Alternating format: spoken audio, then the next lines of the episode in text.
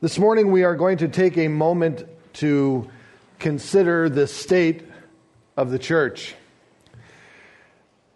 As we know, as Americans, at least twice a year, our president stands before Congress and stands before the people of the nation and gives a brief speech concerning the state of the union of our nation. They often begin by stating that the union is strong, allowing for the people of the United States to be assured that the unity of the states still exists. 20 years ago, after we finished our series called The Spirit of the Church, when we started the church, I gave a, an address called the State of the Church Address, where we took a look at the state of the church today in the United States of America. And as we look at this state of the church, I must begin by saying the state of the church in the United States of America is questionable.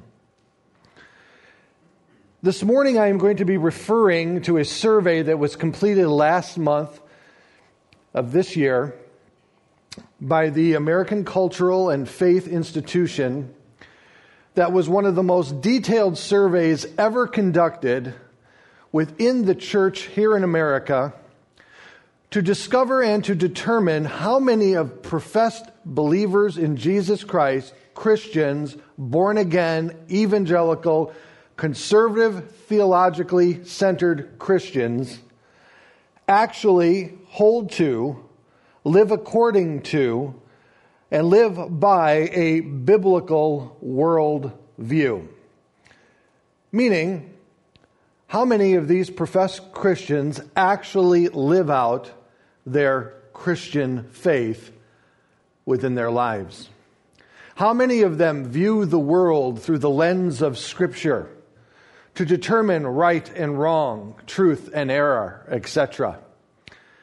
How many are about the Father's business while they are here on this earth, understanding first and foremost that before being a citizen of the United States of America, we are a subject of the kingdom of God? And the result of this survey would have me question the state of the church in America. I believe Pastor Joe was correct when he said this morning that there is no perfect church. Any perfect church occupied or attended by one would then become imperfect. All of us are imperfect people.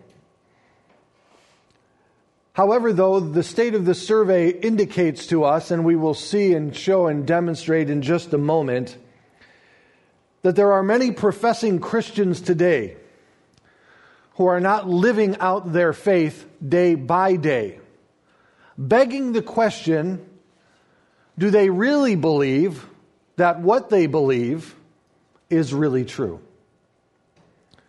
And that is what we are going to explore this morning. We are first going to begin by understanding what a worldview is. Even though you may be unfamiliar with that term or believe that we are now going to get into some deep academic discussion, I will tell you that each and every one of you, regardless if you are aware of the fact or not, you carry a worldview within you. As a believer in Jesus Christ, we would hope that you have a biblical worldview, where your worldview is shaped by God's Word and you look at the world through the lens of the scriptures. But everybody has a worldview. If you're into computers and you have a computer at home, you understand that there are two major components to that computer. One is the hardware, and one is the software. And for a computer to work properly, both have to work together. Your body, your physical body, would be the same as the computer hardware. The operating system of that uh, computer would be your worldview.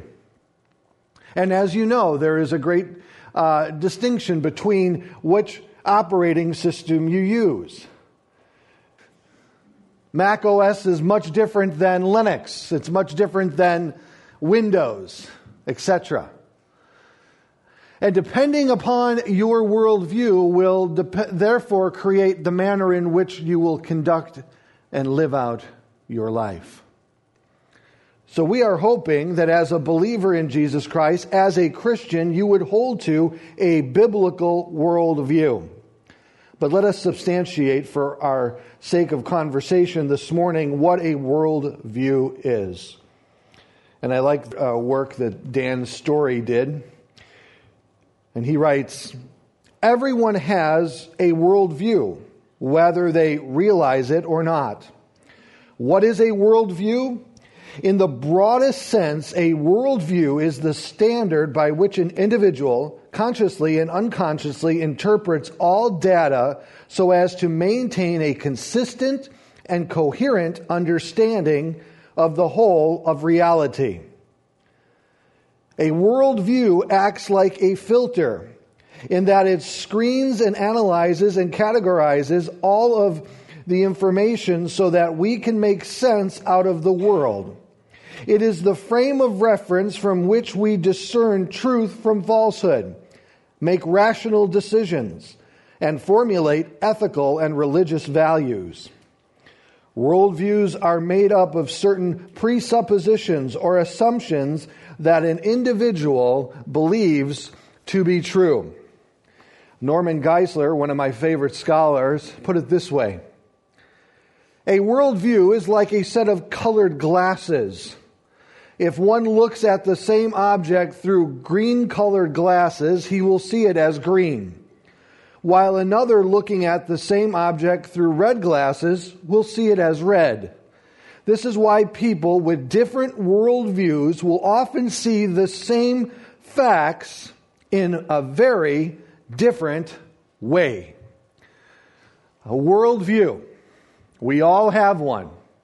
The question is, what is yours? As a Christian, we want to advocate for a biblical worldview. And we will put forth even uh, more determinately that is it possible for one who follows Jesus Christ to have any other than a biblical worldview? Because it begs the question, which we will repeat often throughout the message this morning do I really believe that what I believe is true? You may say, what is a biblical worldview? Pastor Greg Laurie simply puts it as this Having a biblical worldview means that we look at life through a scriptural lens, if you will. We view things from the point of reference of the Word of God. Another one writes In the simplest terms, cultivating a biblical worldview means learning to think and act like Jesus. In February of 2017, the greatest survey on this subject was completed. It was an exhaustive, comprehensive survey that really revealed to us the lack and the disconnect of the number of professing Christians in America and those who truly carry a world view. The survey called the individuals who were consistent in what they believe and what they did, they called those individuals integrated disciples. And as this survey was conducted by the American Cultural and Faith Institution, the summary of data was so comprehensive that they turned to the George Barna Group and asked George Barna to compil- compilate all of the information, bring it together, and to sort through it to make sure that they were interpreting the results accurately. Two observations were made and revealed through that survey that we are going to be discussing and will be the main points of our discussion this morning. Again, it is an extremely exhaustive survey. But I think the two points that we will look at this morning truly point to the concern that we have. The first point was found in their conclusions that three out of 10 adults, 30%, out of those who were surveyed can be considered to be born again Christians based on their decision to confess their sins and accept Jesus as their Savior. However, among that segment, now three out of 10, out of that segment of Americans, less than one third, 31%, emerged as being an integrated disciple, meaning they lived out their faith in their everyday Christian life. What does this mean? Three out of ten believed to be born again. One of those three are actually living out their faith for Jesus Christ. The second one stipulates overall one third of adults, 32%, describe themselves as theologically conservative. Among that group, just 25% qualify as integrated disciples. So, one out of three of those who consider themselves born again actually are found to be living out their faith for Jesus Christ. Out of those who feel and determine themselves to be theologically conservative based upon the survey itself, one out of four were actually living out their Christian faith. These statistics are alarming to say the least. And it begs the question that we have been asked by Del Tackett of the Truth Project so many times over the last seven years.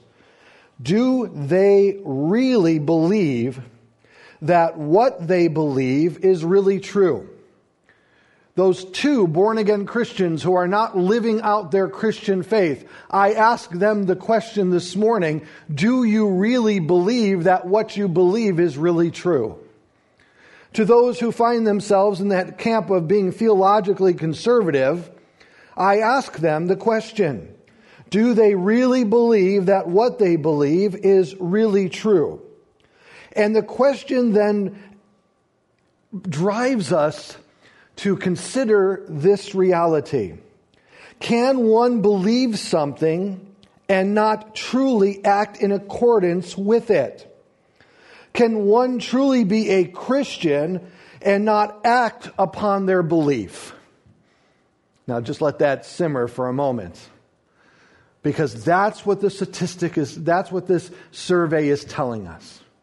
That there are those who believe that they can hold to an intellectual uh, understanding of Jesus Christ without acting upon that intellectual understanding and yet still feel secure that they are truly a Christian in Christ. Those who are theologically conservative would certainly consider them to be themselves to be a Christian, saved, destined for heaven after they die. But can one truly be a Christian and not live out their Christian faith? Now, please, I am in no way espounding a works based salvation. We are saved by faith and faith alone, nothing else. But has anyone ever asked you the question to qualify that faith? What type of faith, what type of belief must you hold to to actually be a saved Christian? That's a question that we don't want to dive into.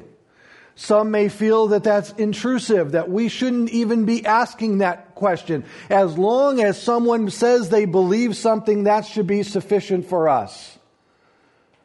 But let me ask you a question. Just because someone believes something to be true doesn't mean that it's actually true, does it? And can I say that I really love a person and not challenge them knowing that they're holding on to something that may not save them in the end?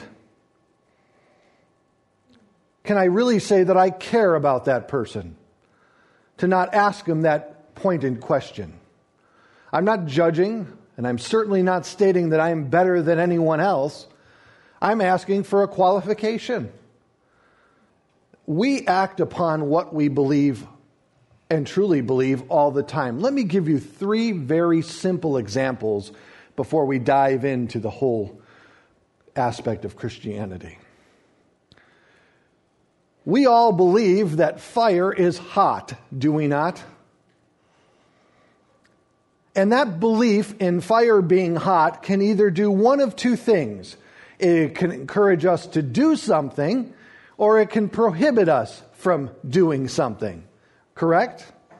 For example, it, it can encourage me to do something if I come out of the cold and I come into a home and I see a fireplace within that home and I am cold from being outside. I know that my belief in fire being hot is a reality and therefore I seek out the fireplace and I sit down right next to it. It's like that person when you're at Panera and you know that they're in line at the same time you are. They're checking out with their coffee, and there's one chair next to the fireplace. And you just hope that you get your coffee cup before they do. Because you're freezing. It's spring in Chicago, so it's 23. You know. But that same fire, my belief in it, my understanding of it, my knowledge of it tells me that if I put my hand in it, I'm going to burn my hand. And therefore, I'm going to resist doing so. I'm not even going to touch the glass of the fireplace, knowing that it is hot and that it can hurt me. There, I truly believe that what I believe is true because I've acted upon it. I sought it out for warmth and I avoided it for harm. Let's talk about this this little clear substance called water. My understanding and knowledge of water can cause me to do one of two things. It can cause me to uh, pursue it or to avoid it. When I am thirsty, putting this in my mouth is very satisfying. After being outside all day, look at the number of people just drinking their water right now. They're like, mm, I'm thirsty now. I put some of this in my mouth and it's refreshing. It uh, rejuvenates me, it, it rehydrates me, makes me feel better. If I put too much of this in my mouth, it'll cause me to drown. Now, I've personally never drowned, but I will take by faith that if I go under the water for, very, for a very long period of time, I will not survive. I don't have to prove that to be true. I know that to be true. So, my understanding, my faith, my belief in water, has then guided me to do something or to prohibit something. 22 years ago, I married the love of my life, and I enjoy being married immensely. To remind myself of being married, I have this ring on my finger. However, though, this my marriage can cause me to do things and it can prohibit me from doing things, knowing that I am married and that I have made a commitment to my wife. I know that it is okay for her and I to have the marriage relationship that God has designed, to have children, and so forth. But I also know that if I were to look at another woman or entertain that thought, she would kill me. but more importantly, it's absolutely displeasing to God. And so the conscientious idea of me being married dictates what I do and what I do not do. I believe that I am married and therefore I act upon that belief because I believe that what I believe is really true. I am truly married. So the question then becomes can I have a belief in Jesus Christ, consider myself a Christian, thinking that I am saved, and yet not have that belief somehow, some way change my life, my thinking, my decision making, my actions, etc. That's the question we wrestle with this morning. And I don't even have to try to substantiate an answer for you because the Bible already has. And I would like you to turn in your Bibles, if you will, to James chapter 2. And I want you to read with me as we go through this passage together, because this is the exact question that James is dealing with here in this particular portion of his letter.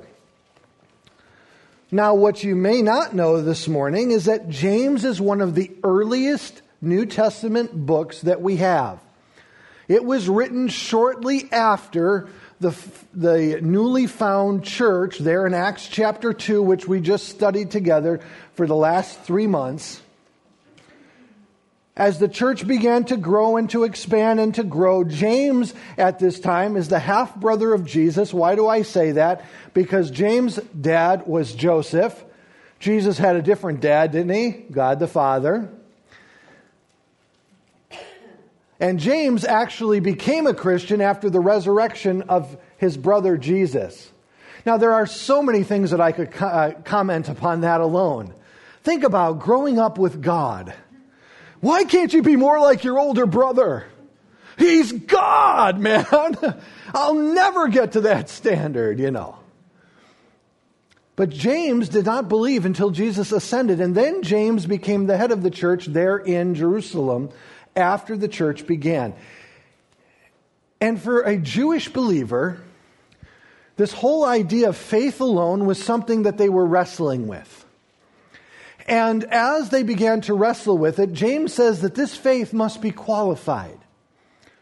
And this faith, true, genuine, saving faith, will be manifested and demonstrated through a person's life by their actions.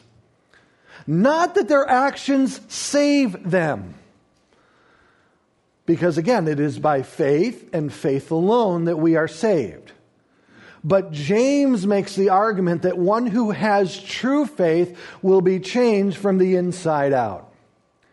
They will see needs around them, and as they are compelled by the Lord through Scripture and by the Spirit, they will fulfill those needs that they see around them taking them back to the Old Testament and showing them and demonstrating for them that Abraham said he believed God, but it wasn't until he actually took his only son Isaac and to sacrifice him that that belief was truly substantiated, meaning it was verified, it was authentic, it was real, it was genuine, etc. So let us begin. In verse 14 of James chapter 2. And he writes as such, this has been called the Proverbs of the New Testament. I believe that James wrote this letter a little bit at a time as different issues arose. He added another paragraph to the letter in which he was writing to the church until maybe he filled up both sides of the scroll or the parchment in which he had. So he begins here and says, What good is it, my brothers, if someone says he has faith, but does not have works? Can that faith save him? He's saying, can that type of faith save him? So he's delineating that there's two different types of faith. There's a faith that demonstrates itself through the actions of one, and there's a faith that doesn't demonstrate itself through the actions of one. And he's saying the faith that doesn't demonstrate itself through the actions of one, can that faith, that type of faith, really save him? For example, verse 15. If a brother or sister is poorly clothed and lacking in daily food, and one of you says to them, Go in peace, be warm and filled without giving them the things needed for the body, what good is that? So also faith by itself, if it does not have works, is dead. The one who sees his brother in need, obviously, lacking daily food, has poor clothing, the need is evident. And you say to that person, Go, be filled, be warm. How genuine are you actually being? By just simply telling a person, listen, you're poorly, you're poorly clothed. Go clothe yourself better.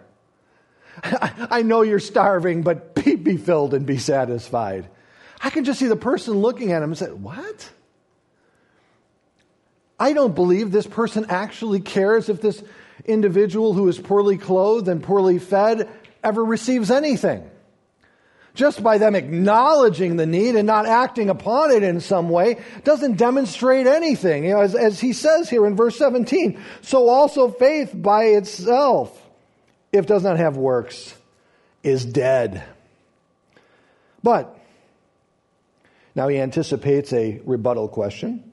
Someone will say, Well, you have faith and I have works. And I will say, Show me your faith apart from your works, and I will show you my faith by my works. He's saying, I will establish my faith in Jesus Christ by the actions in which I perform. Not doing them in hopes of earning, obtaining, or maintaining salvation but doing them because they are a new creation in Christ. Doing them because they are compelled by the love of Christ to do such things. James is saying, I will demonstrate my faith to you by what I do. But how will you demonstrate yours? By simply saying you believe? By simply acknowledging some intellectual facts about the character of God? How will you demonstrate that faith for me apart from some type of works? Verse 19. For example, you may say, he says, you believe that God is one. Well, you do well, he says, but understand that even the demons believe and they shudder at that fact. Do you want to be shown, you foolish person, that faith apart from works is useless? For example, he goes now back into the Old Testament. Was not Abraham our father justified by works when he offered up his son Isaac on the altar? Let me make clear what he's saying here. The faith that Abraham demonstrated and had in God was substantiated before he was asked by God to take Isaac, his son, and to sacrifice him. Abraham believed that God would provide a son for them in their old age, even though he and his wife were beyond the years of childbirth. He believed God that through this son all the nations of the world would be blessed. For through Isaac would come Jacob, and all the way down to David, and then all the way down to Jesus Christ himself. And through Christ, all the nations being blessed. Abraham believed all of that and trusted God for all of that. And then God did something unspeakable. He then asked Isaac, I'm sorry, Abraham, to take Isaac, the child in which all of this was going to come down through, and take him and sacrifice him onto God in an act of obedience. And Abraham obeys to the point where he brings his child to Mount Moriah, lays him on the altar, raises the knife only to hear God stop him and say, I will provide myself a sacrifice. And that mountain, 2,000 years later, was going to be the same mountain upon which Christ was going to be crucified, demonstrating the salvation that God was going to provide through himself, through his Son, Jesus Christ. But even though God asked Abraham to do so, Abraham knew some way, somehow, God was still going to fulfill all the promises that he had made so many years earlier to Abraham, regardless of the death of his son or not. And as a result, the faith that Abraham had was shown and justified by what he did when he went to alter his, uh, offer his son on the altar. And in verse 22, you see that faith, active along with his works, and faith was completed by his works. So James is making the argument that anyone who has a faith that does not demonstrate it in itself in some kind of outward action is a faith that is incomplete. Only a faith that leads to these works of obedience is truly complete. Verse 23. And the scripture was fulfilled that says, Abraham believed and God, uh, I believe God, excuse me, and it was counted to him as righteousness. Notice that he, Abraham simply believed, and that was the means of the righteousness in which he obtained, imputed by God. And as a result, he was called a friend of God. And he concludes in verse 24 You see that a person is justified by works and not by faith alone. And in the same way, was not also Rahab the prostitute justified by her works when she received the messengers and sent them out another way? Another Old Testament example of a prostitute named Rahab that was there in Jericho uh, prior to the uh, city being destroyed, and she was saved, and um, because she hid the spies and she released the spies. For also the body, verse 26, notice this. For also the body apart from the Spirit is dead. Also, faith apart from works is dead. James is saying if you hold a belief that you are not acting upon, he is saying that that belief is something you truly do not believe to be true. If you believed it to be true, you would act upon it accordingly. That's what he is saying here. My concern is that there are a proficient number of those who believe they are born again Christians who have no desire to live out their faith as a believer in Jesus Christ, yet thinking that they have uh, the assurance of getting to heaven and so on and so forth after they die, when in actuality they have no interest in living for Christ now here on this earth. James would say that faith is dead.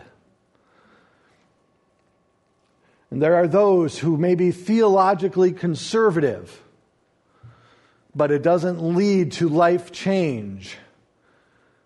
James would say that faith is dead. For example, if you will, turn with me to the Gospel of John just quickly, John chapter 20. And in verse 30 of John chapter 20, John gives us the reason in which he wrote this gospel. Now, Jesus did, verse 30, many other signs in the presence of the disciples, which are not written in this book. But these are written so that you may believe. The first word there, again, this is where lost in translation. Remember, we've talked about that.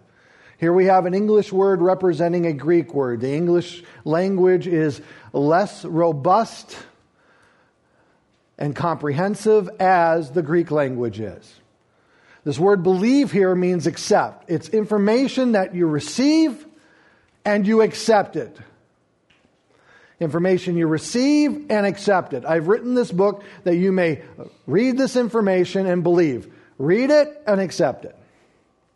And then he goes on to say, What I want you to accept is the, the understanding that uh, Jesus is the Christ, the Son of God, that he is exactly who he says he is.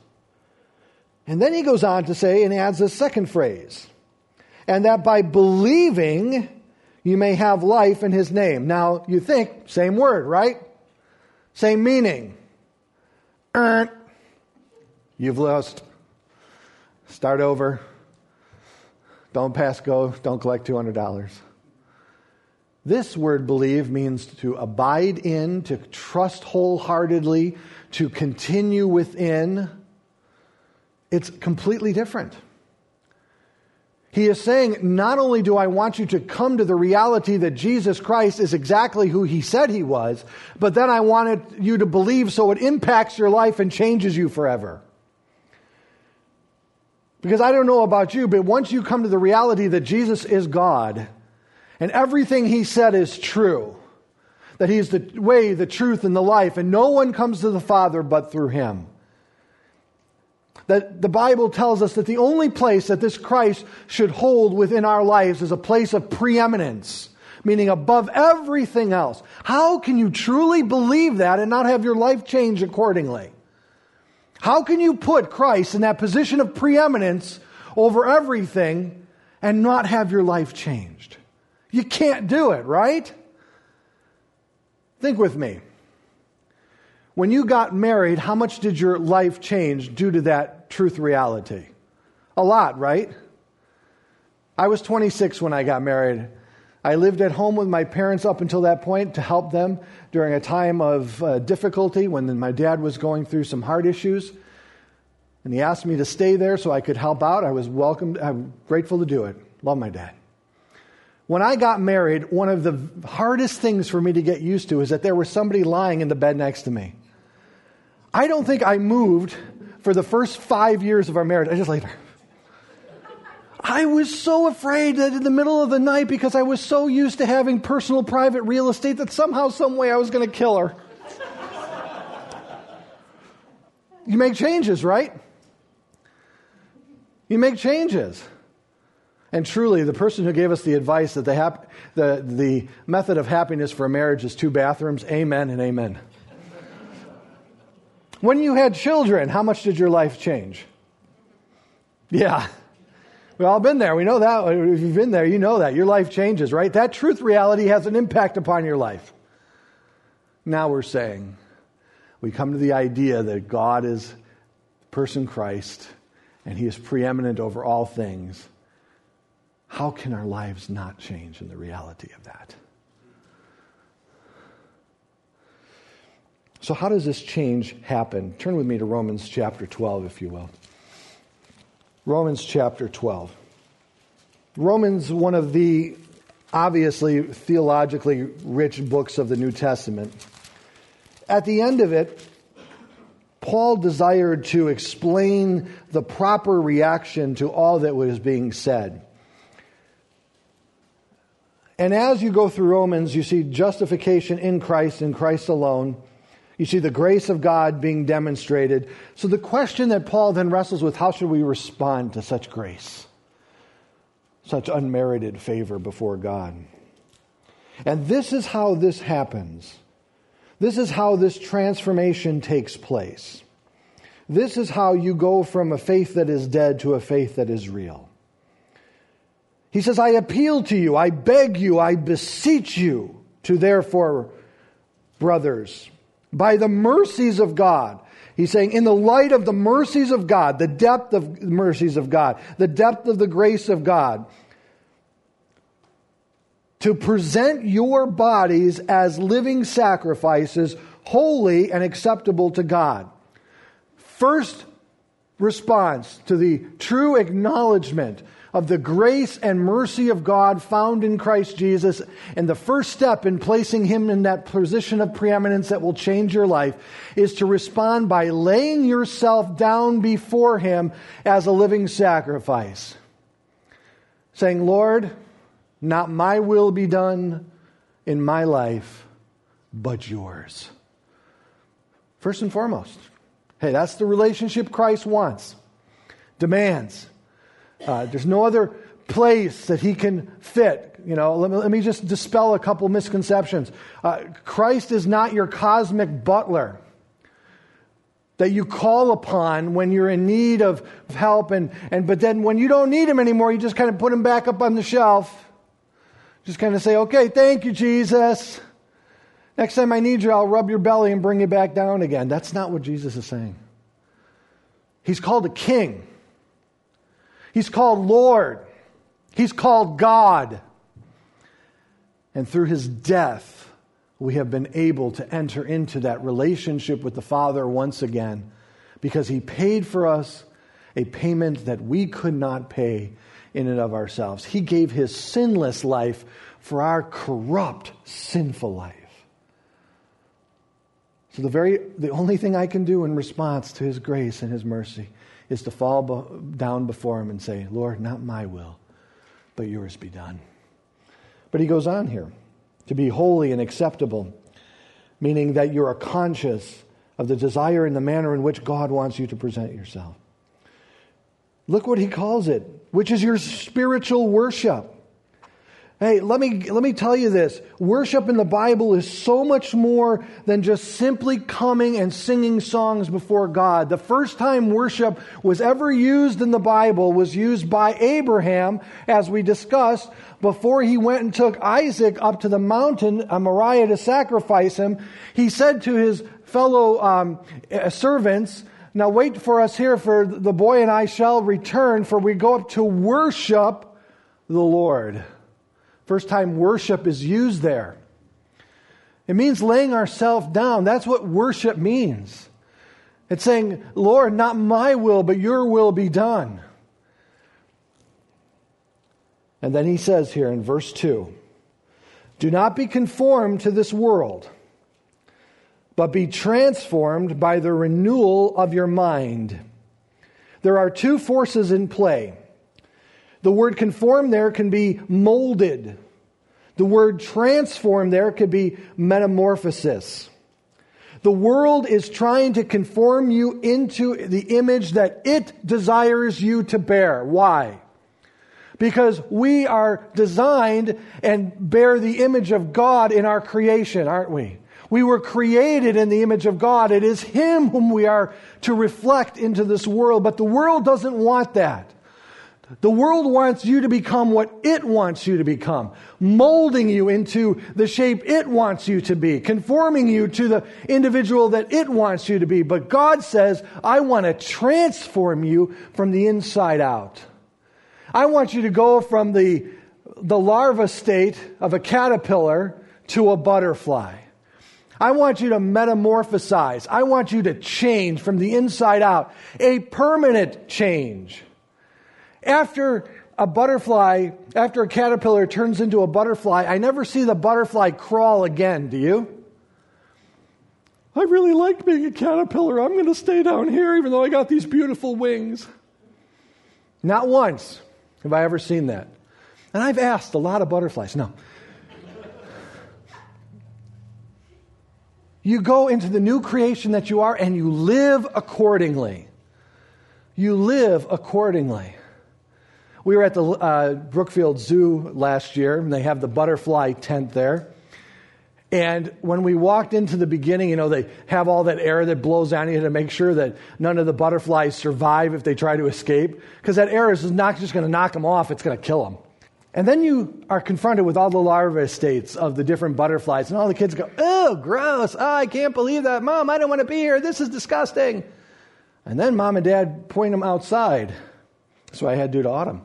Point her outside, and then you see the beautiful butterflies.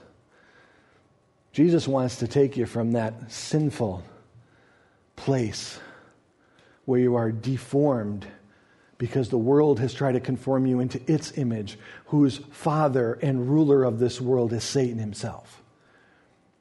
And God says, I want you to come to me. I want you to believe in me. And when you do, I'm going to start a work in you. And that work that I'm going to start in you is going to transform you from the inside out back to the image of my Son, Jesus Christ. That's what God desires for you. And that's how it begins. And how does it all start? By the renewing of your mind. As you begin to read the Word of God, the Word of God allows the Spirit to transform you from the inside out. It shows and demonstrates, and it truly depicts for us the image of God in whom we are conforming to. And this is what God desires for you. This is what God is doing in you. He wants your minds to be renewed, and as a result, you will learn and prove and discern what is that acceptable, perfect understanding of the will of God. It's at that point that the will of God will be manifested to you in such a reality that you will be amazed. And finally, you'll be able to satisfy and to answer that question that lags and longs in so many people's hearts what is the purpose of life? This is how it all begins. So this morning, I want to close with this. And I ask you this morning, do you agree with this? Because I want this to be the mandate of our church. As we look at this disconnect in the church across the United States of America, let us be clear that we do not want to contribute to this hypocrisy any longer as believers in Christ. Not saying that we are better than anybody, because we certainly are not. But I want you to be followers of Christ who truly believe that what you believe is really real, really true. Do we all agree that from this point forward this would be the mandate of our Christian life? In Colossians 3:17, and whatever you do, be it word or deed, do everything in the name of the Lord Jesus, giving thanks to God the Father through him. Meaning, all that I say, all that I do, be to the glory of God. That's what I desire. That's what I hope to do. Because what I believe, I really believe, is true. Now, the question is do you believe that what you really believe is true?